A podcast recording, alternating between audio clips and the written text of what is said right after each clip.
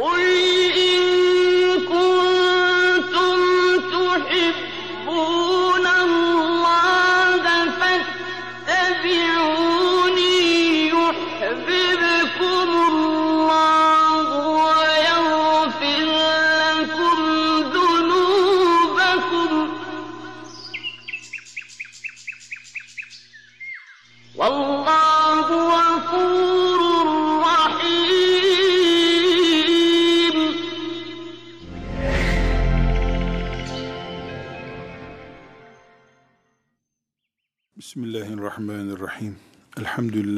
Rabbil alemin.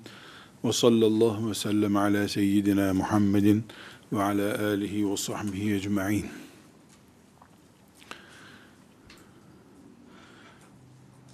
İslam tarihinin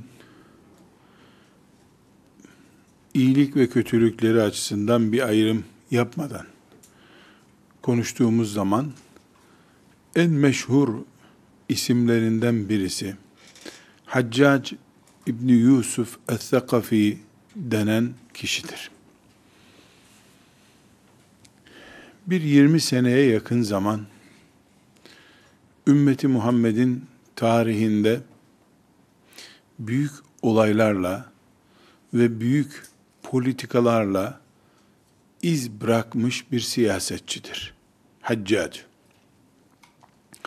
Türkçe kültüründe haccacı zalim diye bilinir. Zalim onun izlediği politikalar, akıttığı kanlar sebebiyle üzerine yapışmış bir ünvanı gibidir. Birinci asrın 75. senesinden sonra ortaya çıkmış bir bürokrat aslında bu haccac. Çok fazla kan akıtmış, çok derin iz bırakan, yara açan politikalar gütmüştür. Haccac İbni Yusuf, ashab-ı kirama kılıç kaldırmak dahil, mancınık atışlarıyla Kabe'yi yıkmak da dahil olmak üzere ağır politikalarıyla bugün zalim haccac diye anılma serüveni yaşamıştır. Özellikle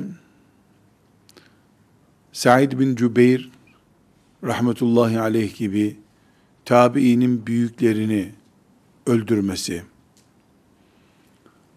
yani hesapsız, kitapsız, kendi kararıyla katliam kararları vermesi. Ama yine de Müslümanların içinde yaşayan, Müslümanların içinde yetişmiş, Müslüman bir adam. Denir ki, siyasete girmeden önce de Kur'an muallimliği yani bugünkü ifadeyle Kur'an kursu hocalığı yapıyordu. Haccac'ın yaşadığı ve Emevi dönemine şekil veren olaylardan sonra veya o günlerde yaşayan sahabilerden birisi Enes İbni Malik radıyallahu anha insanlar dert yanmışlar. Bildiğimiz hani şimdi de filanca olay şöyle olur, böyle oluyor diye bir sezerleniş, dertleniş oluyor ya o şekilde Enes İbni Malik radıyallahu anha gitmişler, dertler ağlamışlar. Haccac şöyle etti, Haccac böyle etti. Enes İbni Malik'in Bukhari'de 7068. hadis olarak rivayet edilen bir açıklaması var. O kendisine haccacı şikayet edenlere karşı. Bir hadisi şerif bu.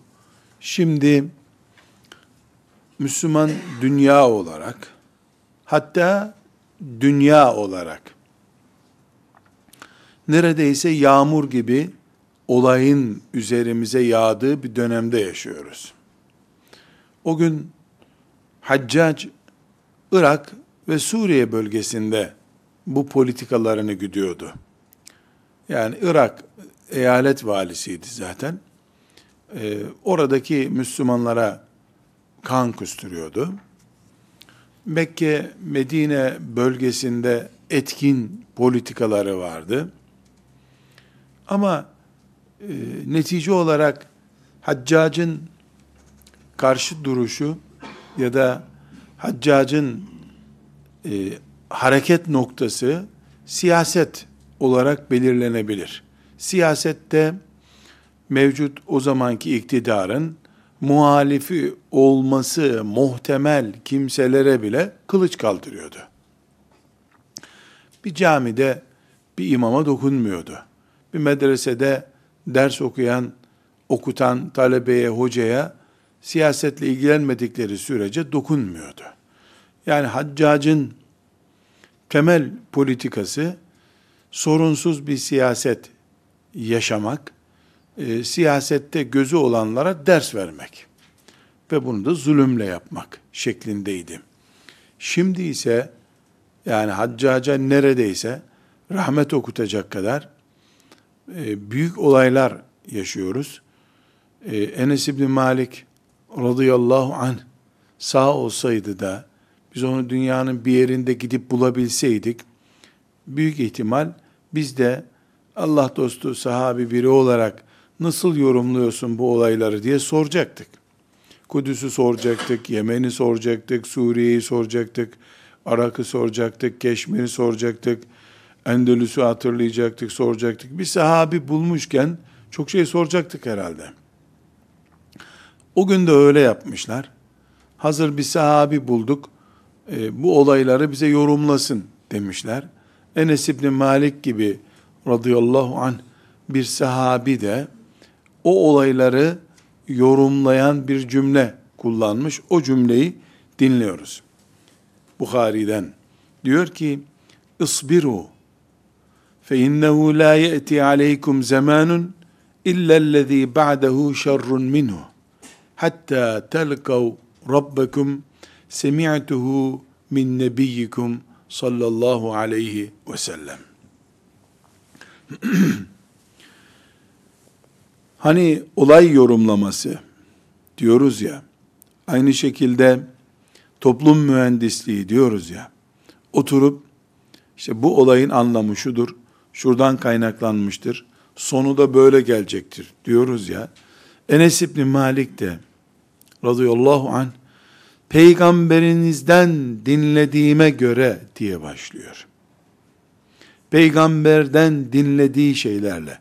Yani Enes İbni Malik radıyallahu anh bir sahabi olarak kültürünü, düşüncesini, aşısını Resulullah sallallahu aleyhi ve sellem'den almış biri olarak o günkü haccac ekseninde oluşan büyük kargaşa, terör ve zulüm olaylarını yorumluyor.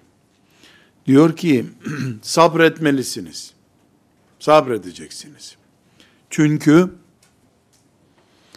artık gelen zaman giden zamandan kötü olacaktır. Ta ki Rabbinize kavuşuncaya kadar.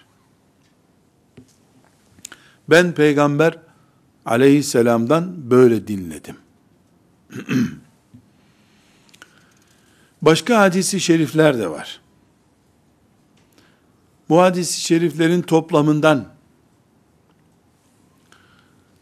anlaşılan gerçek şudur. Önümüzdeki yıl dünya olayları açısından bu yıldan daha acı olacaktır. Bu yılda geçen yıldan daha acı oldu. Enes İbni Malik radıyallahu anh bu şekilde talimat vermiş. Bunun yorumu ve bu hadisi şerifi günümüze nasıl uyarlayacağımıza girmeden önce Enes İbni Malik'in radıyallahu anh bu sözü söylediği tarihin üzerinden Hicri takvimle 1390 seneye yakın zaman geçti. Veya 1380 sene. Net gününü bilmiyoruz. Ama Haccac 95'li yıllarda öldüğüne göre bu da Haccac, Haccac'tan yani 5-6 sene, 7-8 sene önce söylendiğine göre rakam belli. Bu sözün söylendiği günden bugüne kadar yani Haccac'ın katliam yaptığı, Müslümanlara acı verdiği günden bugüne kadar yılları olay bazında tasnif ettiğimizde işte 105. sene, 135. sene, 180. sene diye böyle çok uzun bir liste olmasın diye onar yıllık limitler şeklinde 10 yıl, 10 yıl, 10 yıl, 110, 120, 130 diye tasnif edelim kolay olsun.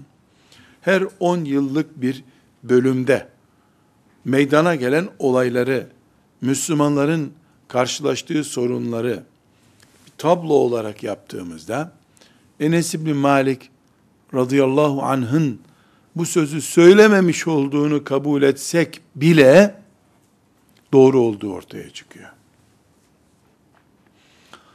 İslam topraklarında meydana gelen siyasi, askeri ve doğal olayların listesi ve bu listenin yorumlanmasıyla ortaya çıkan gerçek şudur.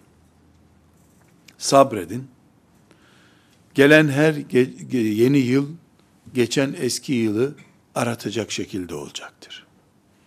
Nedeni de çok belli bunun. Çünkü Allahu Teala dünyayı huzur içerisinde yaşanacak sütlü, muhallebili, sütlaçlı, aşureli bir yer olarak yaratmamıştır. Dünya bir kere belalarla sınanma yeridir. وَلَنَبْلُوَنَّكُمْ وَلَنَبْلُوَنَّكُمْ Sizi muhakkak belalarla sınayacağız. Allahu Teala buyuruyor. Bir. iki bizim için çok önemli. Resulullah sallallahu aleyhi ve sellem Efendimiz insanlığın insanlık olarak tırmanışının zirvesidir. Adeta bir piramidin en tepesine doğru Resulullah sallallahu aleyhi ve sellem çıkmıştır. Çaresiz kıyamete doğru gideceğimize göre Resulullah sallallahu aleyhi ve sellem kıyamete dönüş sürecinin başlangıcıdır aynı zamanda. Nitekim ne buyuruyor? Ben kıyamet alametlerinin ilkiyim buyuruyor. Kıyamet alametlerinin yani insanlığın kıyamete dönüş sürecinin başlaması Resulullah sallallahu aleyhi ve sellemle olmuştur. Binaenaleyh aşağıya doğru, kıyamette doğru insanlık yuvarlandığına göre bir çığ yuvarlanması gibi her gün, her sene bu yuvarlanmanın etkisinin biraz daha ağır olduğu döneme doğru gitmemizde bir sıkıntı yok. Hadis-i şerif yani Enes İbni Malik radıyallahu anh'ın söylediği söz bu açıdan normaldir. Resulullah sallallahu aleyhi ve sellem Efendimizin bu sözü Enes'e söylemesi, Enes'in de bize nakletmesi, temelde bizim ansızın karşılaşma sersemliği yaşamamamız içindir. Eğer Resulullah sallallahu aleyhi ve sellemin verdiği haberleri biz peygamber dinleyen bir mantıkla öğrenip uygulasak karşımıza çıkan haccac olayları da dahil, haccaca rahmet okutacak olaylar da onun içinde olmak üzere, bir sersemleme ile karşılaşmazdık. Nitekim Enes İbni Malik radıyallahu anh da bu olayları gördü. Hatta rivayet edilir, Enes İbni Malik de haccaçla karşılaştı. Onu da çağırdı. Siyasetle ilgisi olup olmadığına dair sorular soracaktı. Ama Enes etkilenmedi, şok geçirmedi, sersemlik yaşamadı. Eğer bugün Müslümanlar olarak biz karşılaştığımız olayların önünde kimliğimizi kaybediyorsak, ne edeceğimizi şaşırıyorsak ve artık iş bitti, bundan sonrası yok deyip neredeyse Müslümanlığımızı da dosyalarını kapatıp artık kendi evimizde ya da dağ başında ne kadar yaşarsak o kadar diyecek hale getiriyorsa olaylar bizi Enes İbni Malik radıyallahu anh'ın verdiği bu bilgiden yoksun olduğumuz için ya da bu bilgiyi bildiğimiz halde Enes'in buna inandığı gibi inanamadığımız için maalesef her olay duyduğumuz, gördüğümüz, yaşadığımız her hadise bizi biraz daha kendinden geçmiş, olayın sersemliği altında ezim, ezilmiş bir Müslüman olmamıza neden olmaktadır. Bizim bu Bukhari'deki 7068. hadisi şerifi duymuş Müslümanlar olarak bizim hiçbir şey olmamış gibi Müslümanlığımızı yaşamak zorunda olduğumuzu anlatıyor. Hatta hiçbir şey olmamış gibi Müslümanlığımızı yaşamak zorunda olmamızın bir nokta daha ötesine rağmen her şeye rağmen İslamiyet'in geleceğini kurmak ve Müslümanlığımızı bütün insanlığa her şeye rağmen ulaştırma mecburiyetimizi haber veriyor. Eğer hocalık ve din öğretme sadece camide namaz kıldırmak ve çocuklara din dersi vermek şeklinde anlaşılıyorsa bile bile kendi intiharını hazırlamış bir ümmet olduk demektir. Nauzu billahi teala. Allah bu hale düşmekten muhafaza buyursun. Ümmetimiz hiçbir şekilde işi bitmiş ümmet olmayacaktır. Allahu Teala'nın kıyamete kadar kalmak için gönderdiği bir dinin işinin bittiğini zannetmek Allahu Teala'nın hesaplamasında hata olduğunu iddia etmektir. Bu da kafirliktir. Açık kafirliktir. ne zaman? Bu hesap yanlış. Allah hani kıyamete kadar kalacak diyordu. Amerika bitirdi ümmetin işini. Demek açık kafir olmaktır. Nauzu billahi teala. Böyle açıkça söylemeyip artık yapılacak bir şey kalmadı. Bu badireyi aşamaz. Aşmak zor. İbadetlerimize önem verelim. Allahu Teala'nın söylediklerinde, peygamberinin söylediklerinde de vardır bir hikmet ama biz anlayamadık bu hikmeti deyip maskelendirilmiş, kılıflandırılmış kader isyanı da dolaylı gavurluktur. Biri diye direkt gavur olmak maazallah sonucunu getiriyor. Öbürü de dolaylı olarak evirip çevirip küfre teslim olmayı beraberinde getiriyor. Onun için kıyamete kadar İsrafil'in sure üfürmesine kadar herhangi bir şekilde İslamiyet'in işinin biteceği söylenemez. Müslümanların ellerinin kollarının bağlanacağı söylenemez. Müslüman son anında bile dünyanın değil namaz kılmak, değil zikir yapmak, değil kelime-i tevhid söylemek ziraatini bile bırakması yasaktır. Dünyanın sallanmaya başladığı son üç dakikasında bile elindeki fidanı dikmek zorunda olan bir Müslüman ki ziraatle ilgili bir şey bu cihadını ibadetini siyasetini nasıl bırakabilir? Evet, olaylar büyümüştür. Ama Müslümanların imkanları da büyümüştür. Evet, zulüm yedi kıtaya yayılmıştır. Doğru ama Müslümanlar da milyarı aşmıştır. Müslümanlar da yedi kıtaya yayılmışlardır. Elhamdülillah. Küfrün en güçlü olduğu yerlerde Müslümanların camileri vardır. Müslümanlar oralarda cuma namazı kılmaktadırlar. Bu sebeple herhangi bir şekilde ümmeti Muhammed'in işinin bittiği söylenemez.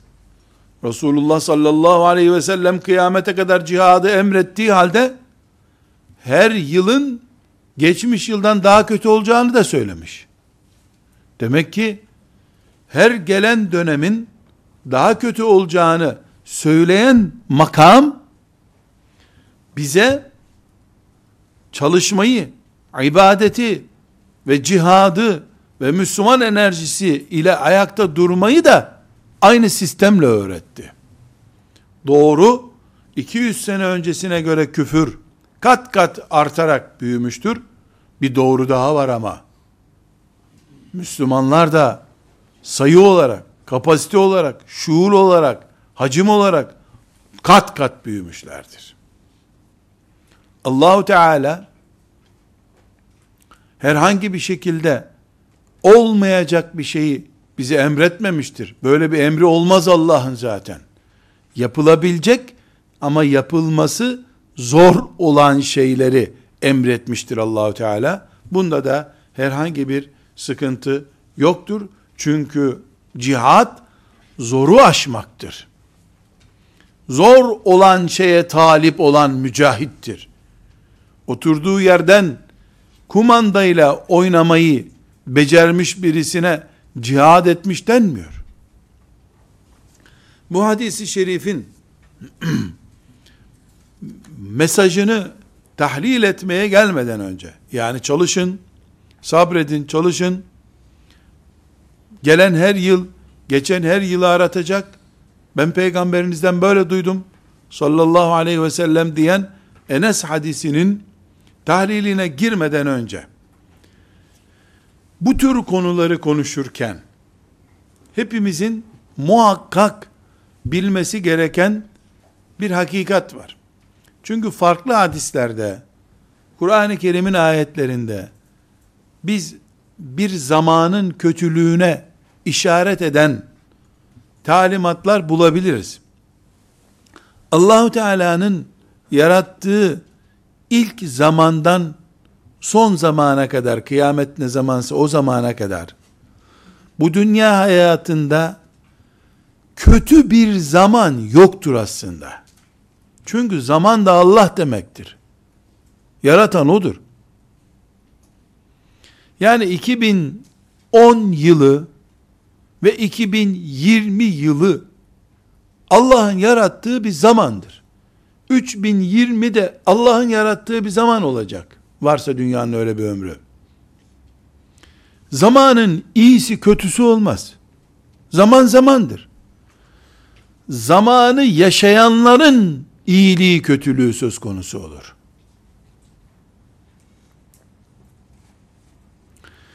Haccacın eylemleri yüzünden hicretin 85. senesi mesela kötü yaşandı. Yoksa 85. sene mesela Haccac'ın yaşadığı sene, hicretin 85. senesi, 87. senesi, kötü yıl, uğursuz yıl değildi.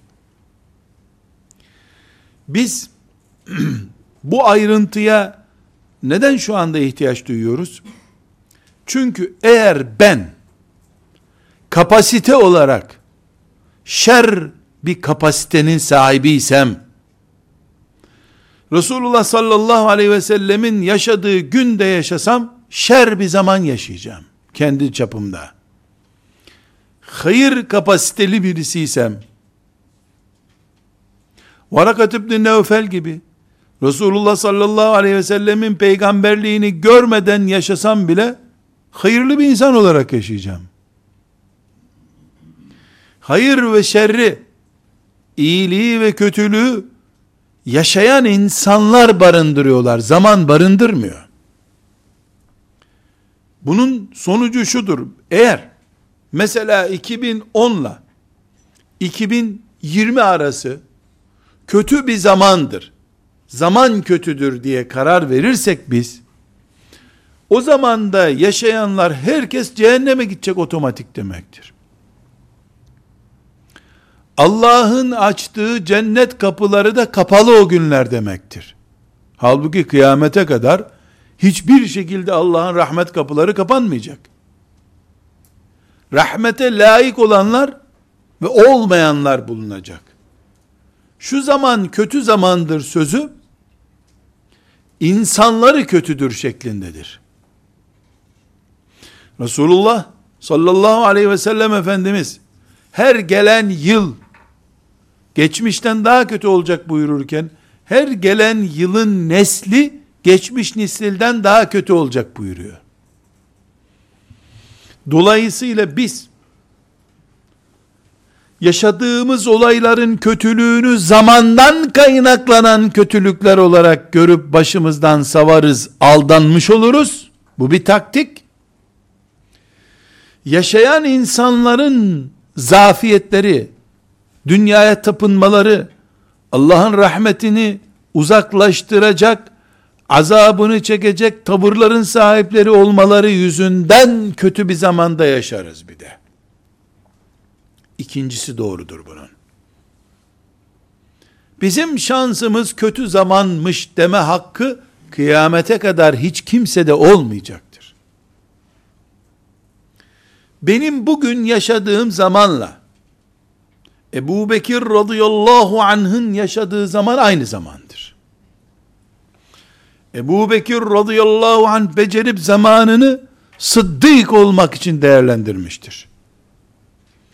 Ebu Cehil ise aynı dönemin çocuğuydu. En kötü zamanında yaşadı insanlığın. Çünkü en kötü adamdı o.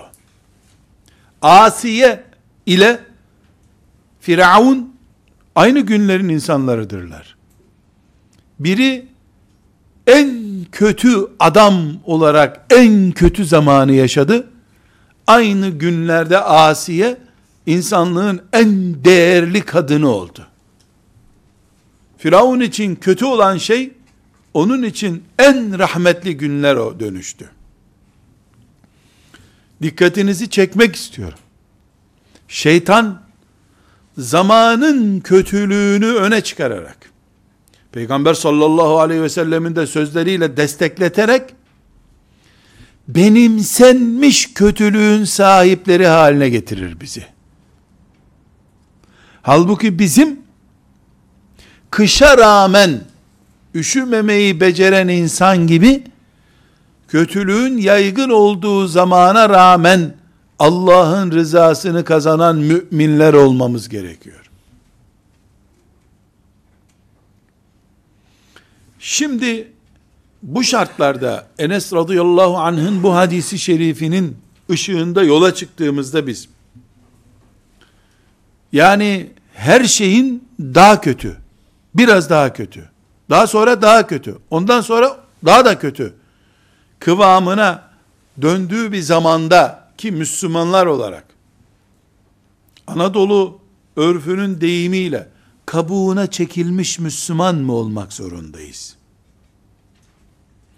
Yoksa kendimizi Ömer bin Hattab radıyallahu anh'ın zamanındaki bir Müslüman kadar atik, hareketli, çalışkan, şeriatına bağlı, dinini tebliğ eden bir Müslüman olarak mı yaşamak zorundayız?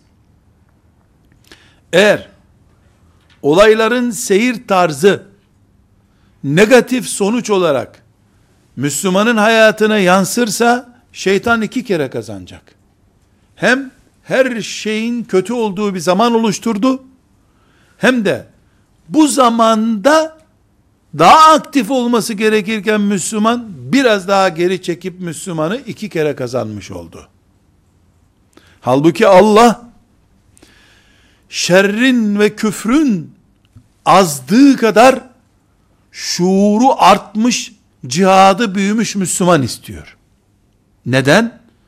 Çünkü Allah'ın dünyada kurduğu düzen, hadi diyelim ki iyi anlaşılsın, sistemi Allah'ın hak ile batılın mücadelesi üzerine kuruludur. وَلَوْ لَا دَفْعُ اللّٰهِ النَّاسَ بَعْضَهُمْ بِبَعْضٍ Kur'an çok açık bir şekilde iki yerinde bunu Allah bilerek, isteyerek, murad ederek yaptı diye söylüyor. Haber veriyor. Hakkın adamlarıyla batılın adamları aynı toprak parçasında bulunacaklar. Galipler ve mağluplar olacak. Sonunda Allah'ın hükmü cari olacak. İkisi de helak olacak. Hakkın adamları da batılın adamları da kıyamet hesabı kurulacak. Hakkın ve batılın adamları yaptıklarının hesabını görmek üzere, karşılıklarını almak üzere Allah'ın huzuruna dikilecekler. وَلَوْ لَا دَفْعُ اللّٰهِ النَّاسِ Allah'ın emir buyurmuş olduğu sürtüşme kanunudur bu. Bu sürtüşme kanunu Allah'a aittir. Hatta Kur'an'ımız buyuruyor ki böyle bir sürtüşme kanunu olmasaydı dünyada ibadet edilecek bir yer de olmazdı. Dünya hayatı sona ererdi o zaman.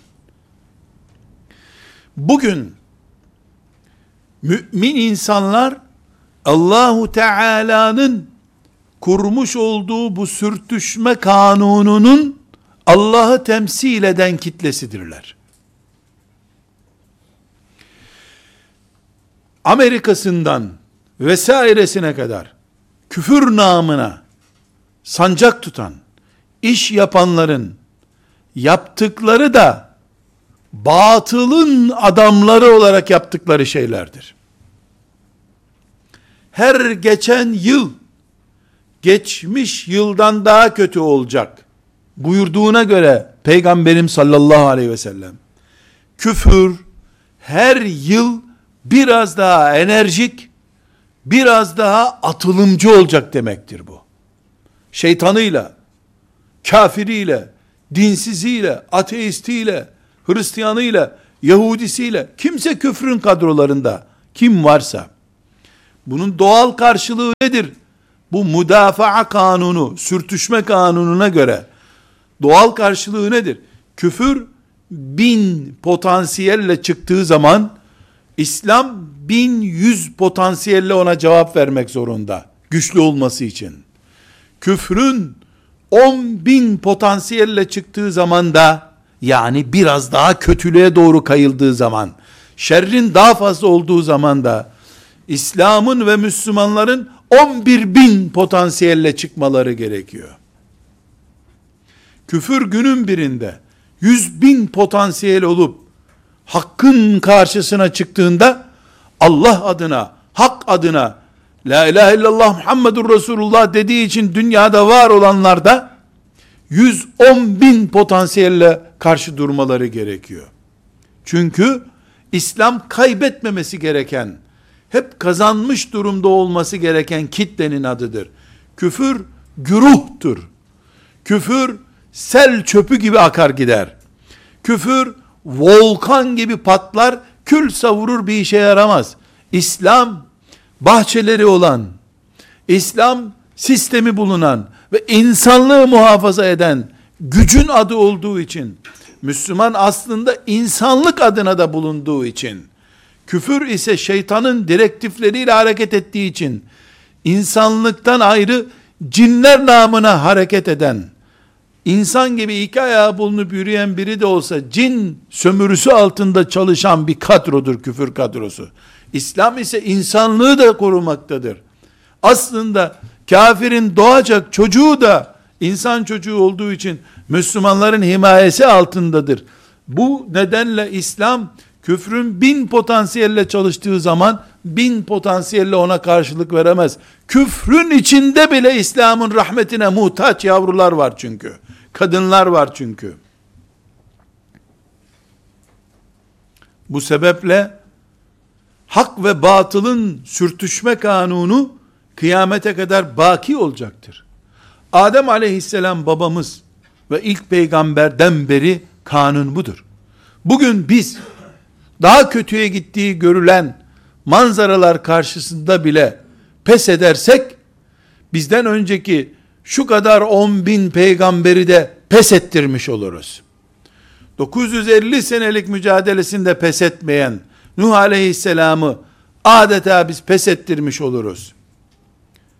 İbrahim aleyhisselamı Nemrut'un önünde dimdik duran, ateşlere atılmaya razı olup teslim olmaya razı olmayan İbrahim aleyhisselamı mağlup etmiş oluruz zihin dünyasında. Çünkü bizim konumumuz Müslümanlar olarak Allahu Teala'nın sürtüşme kanununu ayakta tutmak. Bu kanunda tarafında bulunmakla şereflendirdiğimiz hak ve Allah adına yapılmış işlerin faili olarak yaşayıp ölmemiz gerekiyor bizim.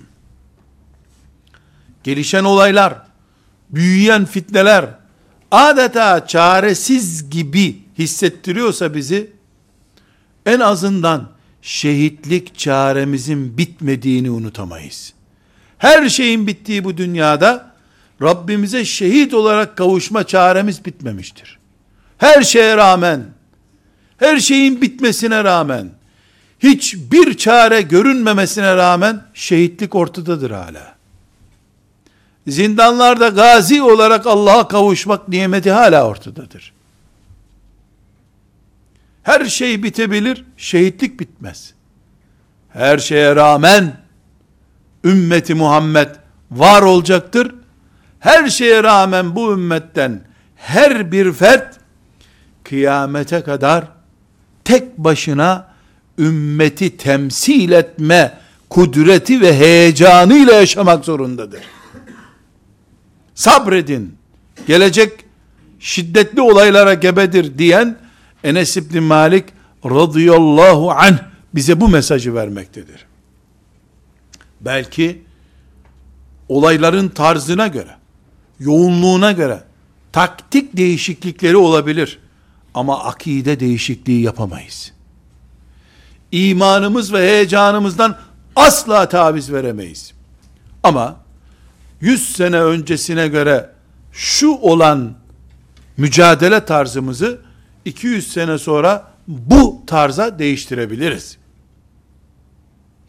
Hiçbir şekilde Allah'tan umut kesmemiz, ümmetimizin biteceği manasında bir anlayışa yer veremeyiz beynimizde. Bu direkt veya dolaylı kafirlik olur Allah muhafaza buyursun. Ortada bir yanlışlık yok çünkü. Resulullah sallallahu aleyhi ve sellem ve Kur'an'ımız bize cici günler, tatlı günler diye bir vaatte bulunmadı ki. Bal yıllar vaadinde bulunmadı Resulullah sallallahu aleyhi ve sellem. Bal yılları değil, çile yıllarından söz etti. Enes İbni Malik bak nasıl olaylar ne kadar kötü. Kabe bile mancınıkla yıkıldı dendiğinde ahu vah edip keşke peygamber gününde ölseydim ben de bugünleri görmeseydim demedi.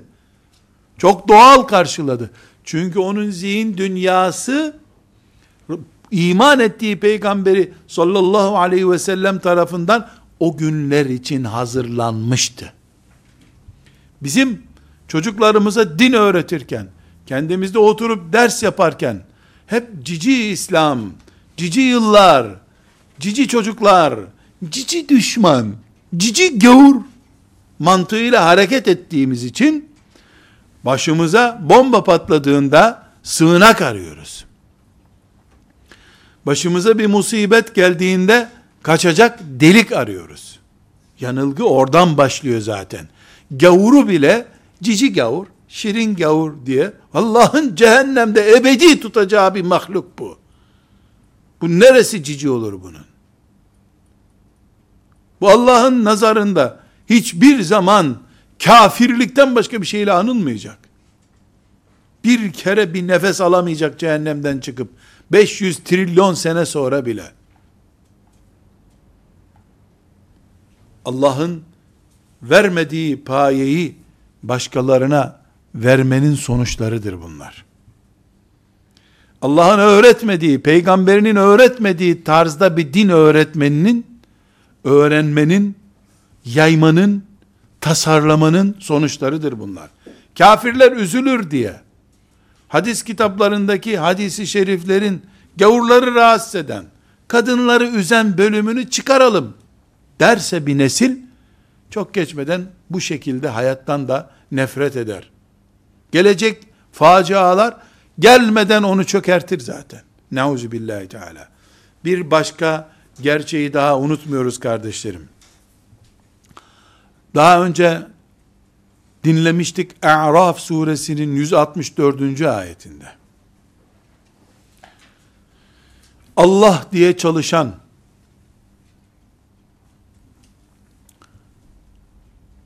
İslam o günkü İslam veya bugünkü İslam yayılsın, insanlar duysun diye çalışan ama kimsenin cevap vermediği, kimsenin tamam demediği gayretlerin sahiplerine ayet A'raf suresinin 164. ayeti dediler ya ve iz qalet ummetum minhum lime ta'izuna kavmen illahu muhlikuhum ev muazzibuhum azaben şedida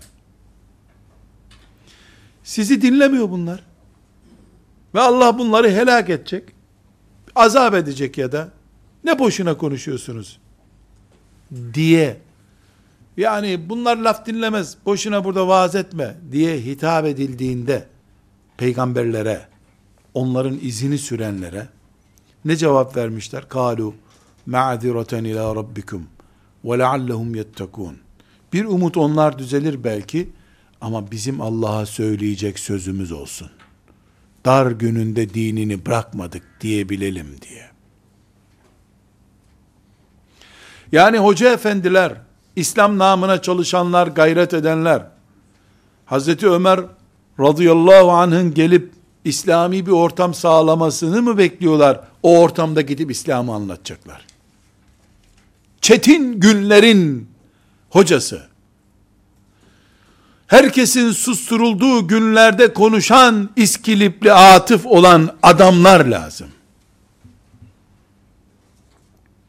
Bu ne enteresanlıktır ki, hafif başı ağıranlara bakıyor doktor, çok başı ağıranlara ölün gidin diyor. Hafif böyle kedi tırmalamışları ameliyathaneye alıyor, kolu kopanlarla ilgilenmiyor.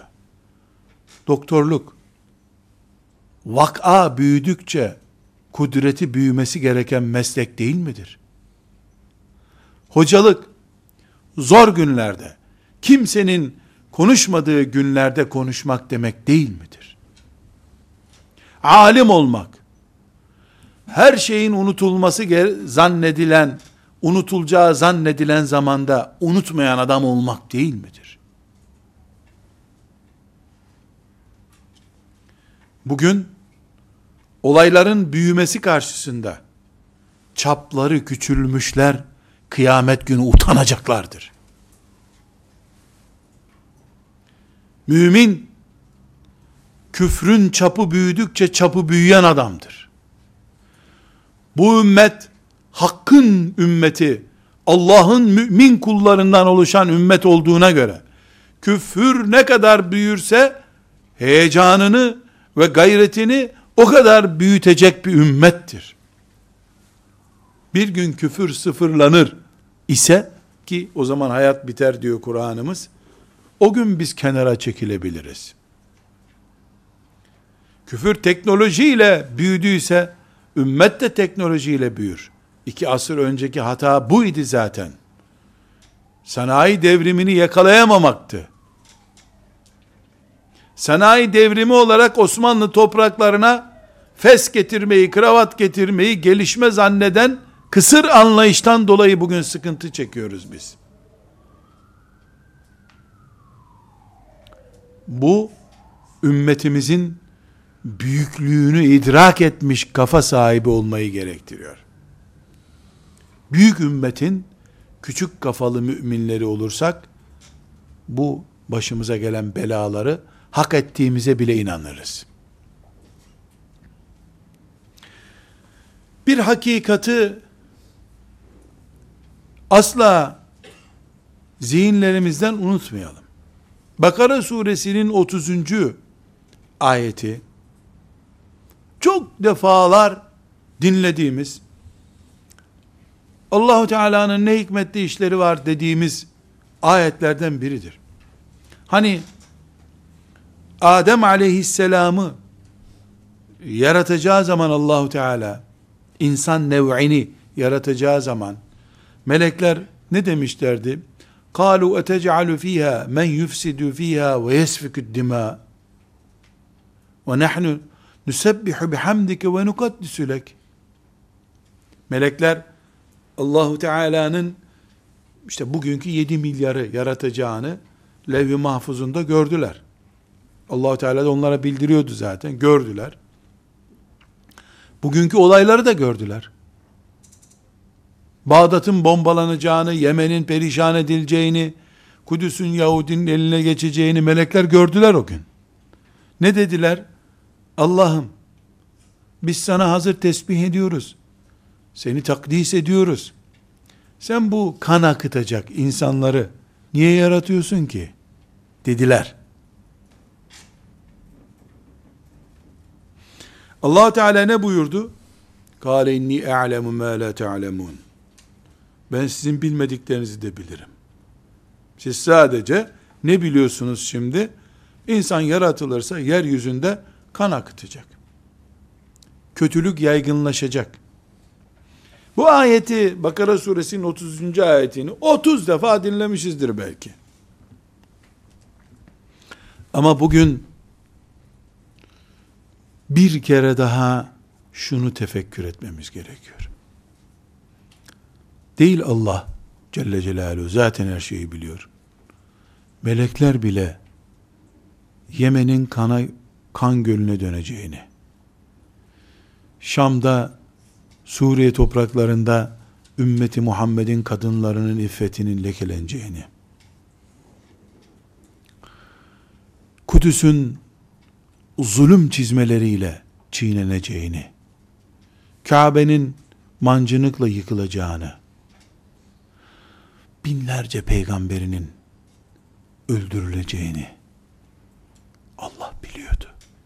Melekleri de biliyordu.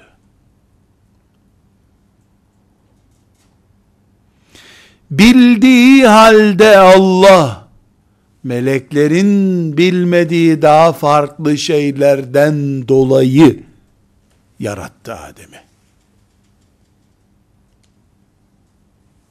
O bilmediği şeylerden biri meleklerin neydi biliyor musunuz? Sıddık bir Ebu Bekir'in çıkacağını onlar bilmiyorlardı. Sadece akacak kanı gördüler.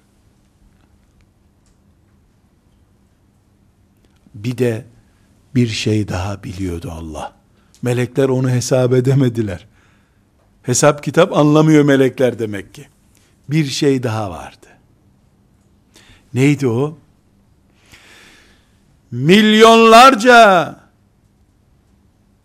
kafirin yaşayacağı topraklarda tek bir mümin la ilahe illallah desin diye dünyanın insanla doldurulmasına değer olduğunu Allah biliyordu, melekler bilmiyordu. Onun için de inni a'lemu ma la ta'lemun sizin bilmediklerinizi biliyorum ben buyurdu. Şehitleri, salihleri, zahitleri, abidleri, Rabbani adamları, Musab bin Ümeyr'leri biliyordu Allah. Evet onlar parmakla sayılacak kadar azdılar. Ama onların deyip değmeyeceğini biliyordu Allah. Belki iki ton gelen bir balinadan iki gram güzel misk kokusu çıkacağını biliyordu Allah. Balinayı iki ton, içindeki misk kokusunu da iki gram yarattı.